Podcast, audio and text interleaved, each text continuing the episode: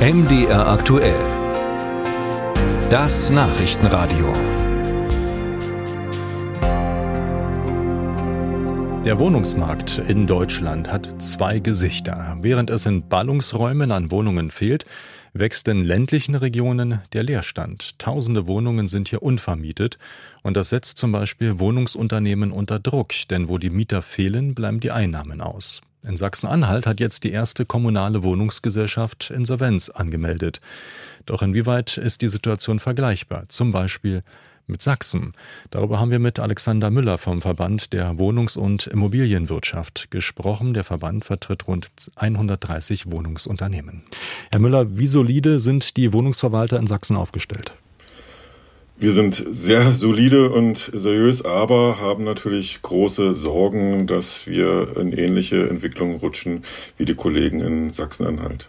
Dort gibt es jetzt schon die erste Insolvenz. Da werden Wohnungsgesellschaften verkauft an Investoren. Ist die Situation bei Ihnen vergleichbar? Also in den dörflichen Gegenden kaum Interesse von Mietern, in den Städten dafür umso mehr? Ja, die Rahmenbedingungen sind in Sachsen ähnlich wie in Sachsen-Anhalt. Also in ganz Mitteldeutschland oder Ostdeutschland, beziehungsweise in den strukturärmeren Regionen haben alle Wohnungsunternehmen, Vermieter mit denselben Sorgen zu kämpfen. Wir haben hier in Sachsen außerhalb von den Metropolen einen Leerstand von um die 15 Prozent, der seit Jahren sich hartnäckig hält und wir natürlich Sorgen haben, dass der eben auch weiter ansteigt. Ob das jetzt die Lausitz ist, ob das das Erzgebirge ist, ähm, ob das ähm, der Leipziger ländliche Raum ist da haben wir überall dieselben Schwierigkeiten. Hm. Der Leerstand ist äh, kein neues Phänomen und dennoch, wie steuern Sie denn gegen oder haben Sie möglicherweise in den vergangenen Jahren auch was verpasst, Wohnungen abzureißen zum Beispiel, aufzugeben und andere Schwerpunkte zu setzen?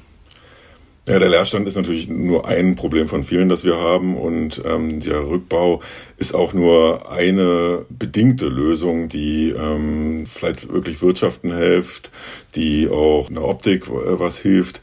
Aber ähm, da haben wir nicht im Sinne was verpasst, sondern ähm, wir hätten und haben auch nach wie vor einen großen Bedarf an Rückbau. Aber auch das kostet Geld. Und ähm, wenn da die Förderung eben nicht entsprechend ist, die, die es in Sachsen gibt, die ist einfach nicht ausreichend.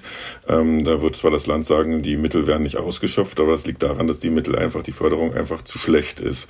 Das sind Geschichten, die schon lange existieren und äh, die wir schon lange beklagen. Auf der anderen Seite ist der Bedarf nach Wohnraum gerade jetzt sehr groß, also angesichts der Flüchtlingssituation der vielen Asylbewerber, wenn wir auch äh, gerade die ähm, Gruppe der Ukrainer nehmen. Thüringen zum Beispiel versucht dort ähm, Wohnungen herzurichten, indem da Zuschüsse gezahlt werden, um äh, schnell Wohnraum zur Verfügung stellen zu können. Gibt es ähnliche Ansätze in Sachsen? Die Ansätze gibt's. Wir stellen auch in, in sehr großer Anzahl ähm, Wohnungen zur Verfügung für Geflüchtete.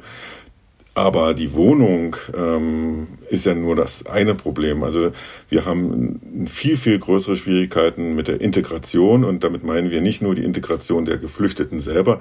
Natürlich müssen wir auch an die Bestandsmieter denken und äh, wir müssen auch dran denken, bleiben denn die Geflüchteten? Wie lange bleiben sie? Kommen die an den Arbeitsmarkt? Also das sind Dinge, die oft viel zu kurz gedacht werden und wo es eben bei vielen, also gerade bei der Förderung, ähm, eben da aufhört, wenn die Geflüchteten eine, eine Unterkunft haben. Und da fordern wir ein größeres Denken, vor allem im Sinne der Integration und der sozialen Unterstützung.